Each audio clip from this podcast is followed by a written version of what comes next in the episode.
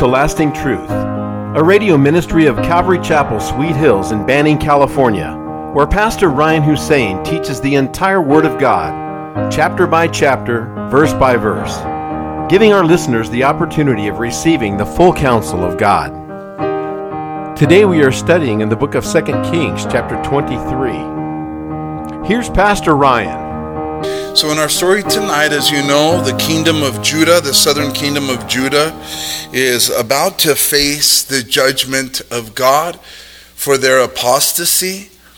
God will allow the Babylonians, who is the new world power eh, within our story.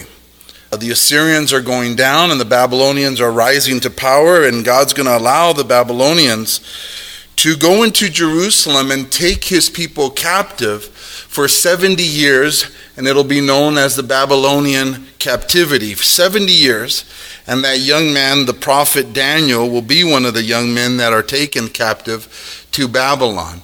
It's a sad reality for Israel. The northern kingdom had already been taken captive by the Assyrians, but now the Babylonians are going to take the Jews in the southern kingdom into captivity. All because of apostasy. They turned away from the love of God, God who loved them and gave them the land, to worship pagan, the pagan gods of the people. And we can apply that to our life as, as Christians, as, you know, God called us out of the world. And so we're, we're not of the world anymore. The days of wanting to be accepted and like the world should be done the moment we come to Jesus Christ.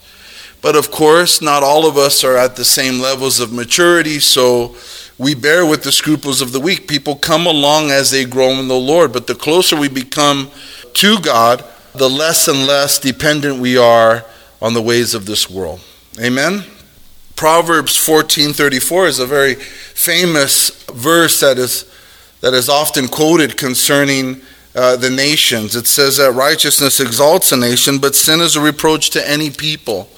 And that is true for any nation, that righteousness exalts a nation. God looks at the nations and, and seeks for nations to, to walk in a godly manner or to be led in a godly manner. But how much more do you think that God expected Judah, Israel, to exalt the Lord, to walk in a righteous manner? The northern kingdom of Israel, the southern kingdom of God's people, more was expected of them because much was given to them. They had Moses and the law, they had the prophets and the fathers, they had the oracles, they had the very scripture, the word of God, and they were to be a light to the world. They weren't to be a part of the world, they weren't to be influenced by the world, they weren't to want to be like the world. God set them apart. And because they had so much information about the truth, when they turned from God, that's a very serious matter. And the same is, can be said for all of us. Though to whom much is given, much is required. The more knowledge that you gain from this book, the more you and I are going to be responsible for that knowledge, right? So that's a biblical truth. So we need to be a church and a people that looks upon the history of Israel and their failures as really a, a, warning and an example to us so that we don't fall into the same sins that they fell into. They took their eyes off of God. We cannot take our eyes off God. They became complacent when God blessed them they became complacent. I mean, you know, prosperity can be a dangerous thing. So if God blesses you, honor Him with the first fruits of your increase. Honor Him with praise and worship and, and draw closer to Him. We have the Holy Spirit living in us if we've accepted Jesus Christ as our Lord and Savior, who helps us, who yearns jealousy concerning bowing down to the idols of this world. And the Holy Spirit, you know, can drive me crazy in a positive way when, you know, I haven't sought the Lord as I ought to, when I have been too much about the things of this world and not about the things of God. The Holy Spirit within us yearns jealousy. Oh, he does. And uh, it's best to just seek the Lord and just walk in, in the peace of the Holy Spirit. Amen? So we want to look at their examples and learn. So here in verse 26, we're coming here now to the end of Josiah's life. It says here in verse 26, Nevertheless, the Lord did not turn from the fierceness of his great wrath with which his anger was aroused against Judah because of all the provocations with which Manasseh had provoked him. And the Lord said, I will also remove Judah from my sight as I have removed Israel, and will cast off this city Jerusalem, which I have chosen, and the house of which I said, My name shall be there. Nevertheless, the fierceness of God's wrath cannot be stopped. And it says, nevertheless, because it was speaking of really the beauty of King Josiah's walk with God that there was none like Josiah. He was a good king. He was a king who um, loved the Lord, who turned to the Lord with all of his heart, with all of his soul, and with all of his might. And that there was no, no king before him like that, nor afterwards. You know, the scriptures are, are pouring this wonderful sprinkle of sugar upon his, his life and how he lived before God. But in spite of him being such a good king, nevertheless, the Lord did not turn from the fierceness of his great wrath. In other words, even though Josiah was a good king, one of the few good kings in the southern kingdom of Judah, there was no stopping the wrath that is about to hit Judah. Because his grandfather Manasseh was wicked, extremely wicked all of Jerusalem was polluted with perverted idols. I mean, this is the city of David. This is the city of God. This is a temple where he chose to put his name there. And yet it was polluted with idols, it was polluted with the shedding of innocent blood. The abortions taking place, the perversion taking place, the sexual immorality, not just Jerusalem, all of Judah, and the northern kingdom, it was polluted because of Manasseh. So even though Josiah chose a different life for himself, and his father, Manasseh's son, he did evil in the sight of the Lord too. But Josiah didn't have to do evil just because his father didn't walk with God. And Christianity is generational in the sense where each generation must choose how they're going to live.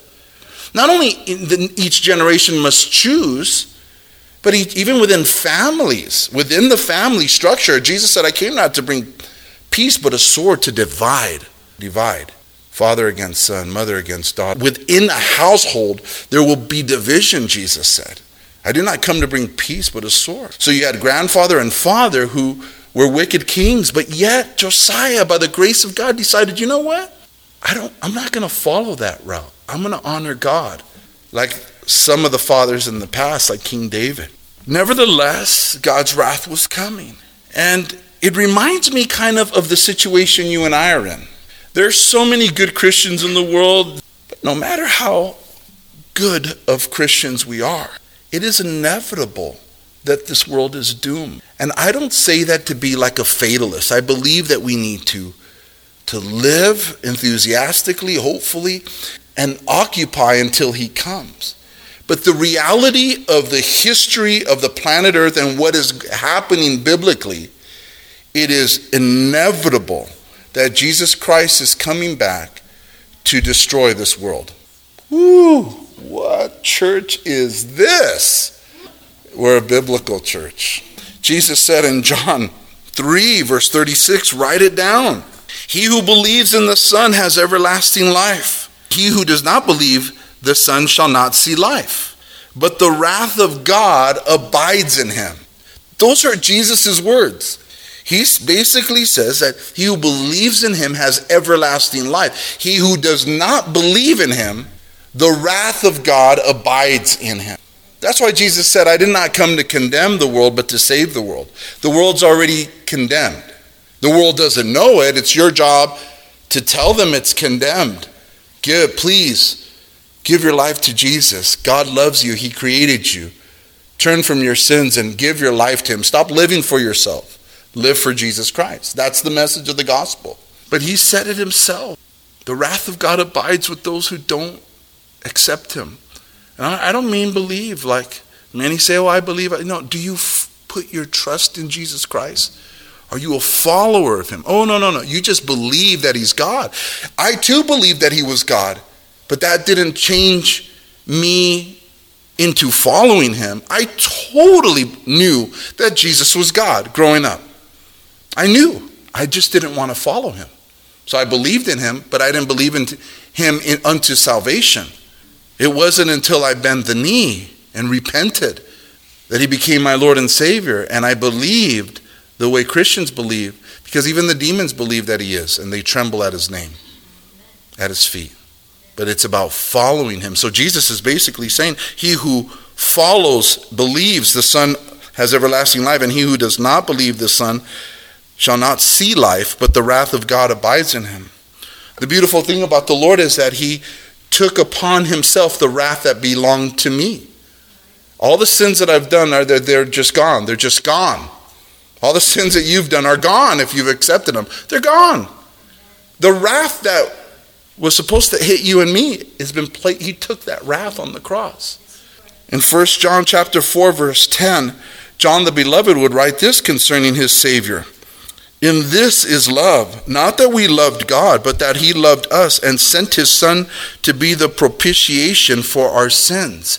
He sent his son to to satisfy the wrath of God the propitiation in place of you, in lieu of you and me, he sent his son. That's how much he loves you. And if you're here tonight or watching or listening on the radio, God loves you. No matter what you've done, he's willing to forgive you if you would just turn from your sins and accept Jesus Christ.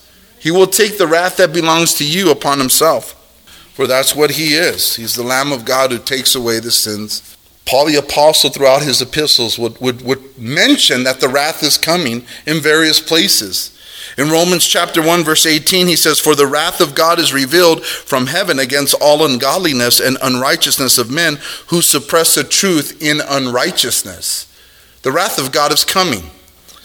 In Ephesians chapter 5 verse 6 it says he, Paul says let no one deceive you with empty words for because of these things the wrath of God comes upon the sons of disobedience. Colossians chapter 3, it's the same thing. Because of these things, the wrath of God is coming upon the sons of disobedience. The wrath of God is coming. Read Revelation. If you haven't read the book of Revelation, it's a good time to. It's fantastic. Reminds you of the times that you're living in right now. It's crazy and cuckoo as it is. It's coming to a place where, nevertheless, the fierceness of God's wrath is coming. It's coming. It's coming, guys. Second Peter, if you'll turn there with me. We'll read a little bit concerning that. Second Peter chapter 3. Give me an amen, please, once you're there. Beloved, I, I now write to you this second epistle, in both of which I stir up your pure minds by way of reminder, that you may be mindful of the words which were spoken before by the holy prophets, and of the commandment of us, the apostles of the Lord and Savior knowing this first, that scoffers will come in the last days, walking according to their own lusts, and saying, Where is the promise of his coming? For since the fathers died or fell asleep, all things continue as they were from the beginning of creation. Where is the coming of his promise? For this they will fully forget that by the word of God the heavens were of old and the earth standing out of water and in the water, by which the world that then existed perished, being flooded with water. But the heavens and the earth, which are now preserved by the same word, are reserved for fire until the day of judgment and perdition of ungodly men. And so Peter is saying, these scoffers who are saying, like, yeah, they've been saying that Jesus is coming for a long time. Where is he? Where is he? What's it taking so long? And he calls them scoffers. And, and Peter is saying they forget that, that God, by his word, created all things and flooded the earth in Noah's time. He killed off the world. It already happened once. Now, where is the wisdom of the age during that time? Can you imagine when Noah was building that ark with the mockings and the, the scoffing? Like, what? This guy's cuckoo. And he builds the ark and the flood came. Where's the wisdom of the world? It got drowned in the flood. But the wisdom of God did not get flooded by the, by the water. And Peter is saying that. The heavens and the earth, which are now preserved by the, and now the same word that destroyed it is the same word that preserves it now. Hebrews 1 would say that Jesus Christ upholds all things by the word of his power. He preserves you, he preserves me. If he can preserve the planet Earth till he says it's time, then surely he can preserve you. But, beloved, verse 8, do not forget this one thing that with the Lord, one day is as, as is a thousand years, and a thousand years as one day. So, according to that, Jesus died 2,000 years ago on the cross. It's been only two days in his economy. It's only been two days. He's coming. Look at the signs. He told the Pharisees back then, hypocrites, you can tell the weather. Oh man, we, I, I can get the weather down now to a science on my phone. We have to be open to what's going on around us. The Lord is not slack concerning his promise, as some count slackness, but is long suffering toward us, not willing that any should perish, but that all should come to repentance. God is taking his time because there's more people that he wants to get saved. He doesn't want anybody to perish, so he's giving more time, guys, for more people to get saved. This is why you and I are alive, for only one purpose to share the gospel, to praise the Lord, to warn people of the coming flood. Not flood, but fire. Fire. That's why we're alive. You know, let's be good plumbers, let's be good police officers, let's be good firemen, let's be good accountants. But at the end of the day, we're Christians first. And whenever we can find a footing, an angle, we need to share the love of Christ. We need to warn people of the imminent judgment that's coming in a tactful, loving, kind, not weird way. Happy hunting. Ask the Holy Spirit how, very naturally. But the day of the Lord will come as a thief in the night, in which the heavens will pass away with a great noise, and the elements will melt with fervent heat. Both the earth and the works that are in it will be burned up. Therefore, since all these things will be dissolved, what manner of persons ought you to be in holy conduct and godliness, looking for and hastening the coming of the day of God, because of which the heavens will be dissolved, being on fire, and the elements will melt with fervent heat? Nevertheless, we, according to his promise, look for new heavens and a new earth in which righteousness dwells. I mean, that's serious exhortation of how we ought to live, knowing that nevertheless, there's a lot of good Christians in the world and a lot of good churches doing good things, but nevertheless, the fierceness of God's wrath is coming and it cannot be stopped. It cannot be stopped. There's going to be a moment where he says, That's it. And this world that mocks him thinks he's a joke. They really do. They think that you're crazy and I'm crazy. And, you know, they were oblivious until the flood came. The Antichrist is going to come, and he is all about control. You cannot buy, you cannot sell, you cannot do anything without his permission, without his mark.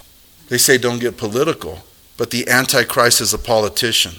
A politician that's going to woo the world as a peacemaker. The Lord says that he's going to send a great delusion upon the people, or the people are going to, to be deceived e- easily. And you see that happening, how easily the deception is today.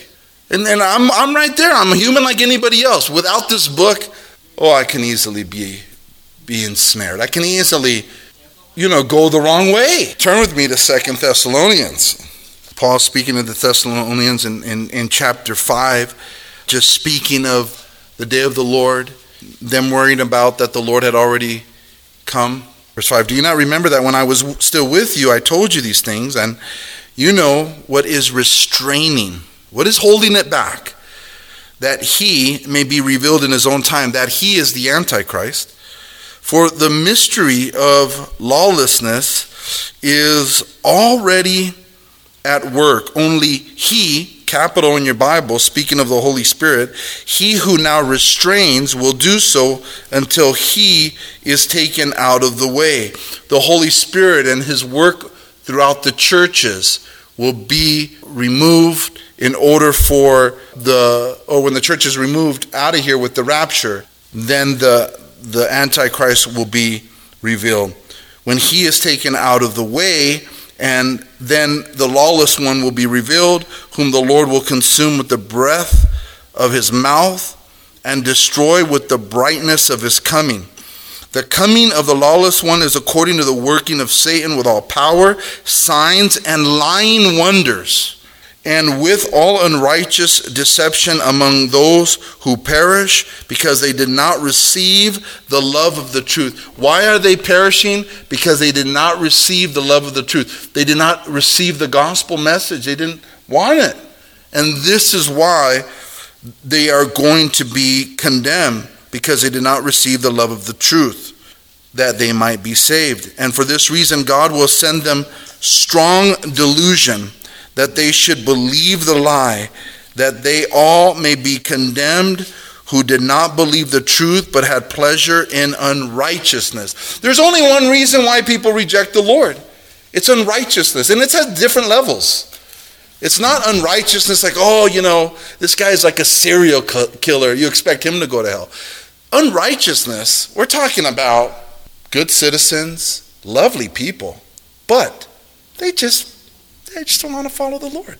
They won't steal, they won't cheat, they'll pay their taxes. They'll be the sweetest people, good family people. But guess where they go? They go to hell because they thought his blood did not be important enough for them to submit to that truth. So God's going to say, Now, what are you going to do about your sin, good citizen? Well, you look good, but God sees the lust in their hearts. God sees the hatred within. That's why he told the Pharisees, oh, yeah, you say don't commit adultery, but if you even look at a woman, you have to pay for that sin. And God will hold them accountable. You may have been a good citizen, you may have been faithful to your wife, but I see the pornography in your heart. You lived in family. You know, he sees, that's why. The Lord says there's nothing hidden that will not be exposed. But if you give your life to the Lord, you get a clean rap sheet. the day is coming Verse 26, back in our text, nevertheless, the Lord did not turn from the fierceness of his great wrath. It's coming.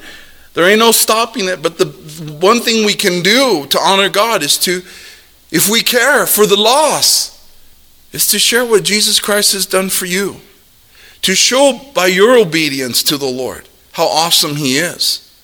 It is the love of Christ that compels us to move in action and to serve him. There's nothing that He cannot do through your life.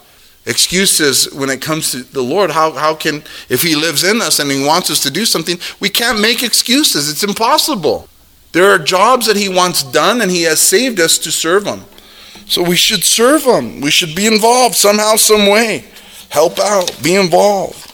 In Hebrews 10, verse 24 through 25, it's, it's a verse of this pandemic. It really is. It's what's been said many times through churches all around the world, all over America. And let us consider one another in order to stir up love and good works, not forsaking the assembling of ourselves together, as is the manner of some, but exhorting one another, and so much the more as you see the day approaching. And that verse is connected with it's inevitable that this world is doomed. It's inevitable that the wrath of God is coming. Get together that much more so as you see the day approaching. That verse doesn't go away. It just does not. You can't eliminate that verse from Scripture, no matter what they tell us in the world. And the Lord said, I will also remove Judah from my sight, as I have removed Israel, and will cast off the city Jerusalem. And that's a very sad statement because Jerusalem is synonymous with Yahweh. Amen? When I went to Israel in 2001, oh, it was not like that. That morning when I saw Jerusalem for the first time, it was special. It was like we're about to go around the bend, get your cameras out, get your hearts ready. You are going to see the city of David for the first time. That's how it is. It's like they didn't say that when we cruised into Galilee. They didn't say that even when we went to Nazareth. They said it when we went to the city of David, Jerusalem that the city that Jesus wept over. And when you go there and you see the big Islamic dome of the rock, and you see the Mosque of Omar, and you see the Israelites, the Jews today, crying at the Wailing Wall. Thank you for joining us today at Lasting Truth Radio. If you're in the area, come out and join us for Sunday services at 10 a.m or Wednesday evenings at 7 p.m. We are located at 3035 West Nicolet Street in Banning. You can also find us on YouTube or Instagram. If you would like to donate to our program, please do so on our website at ccsweethills.org and just hit the online giving tab. We hope you will continue to tune in as we journey through the entire Word of God with the teaching of Pastor Ryan Hussein at Calvary Chapel, Sweet Hills. Cherubim above your throne. Sing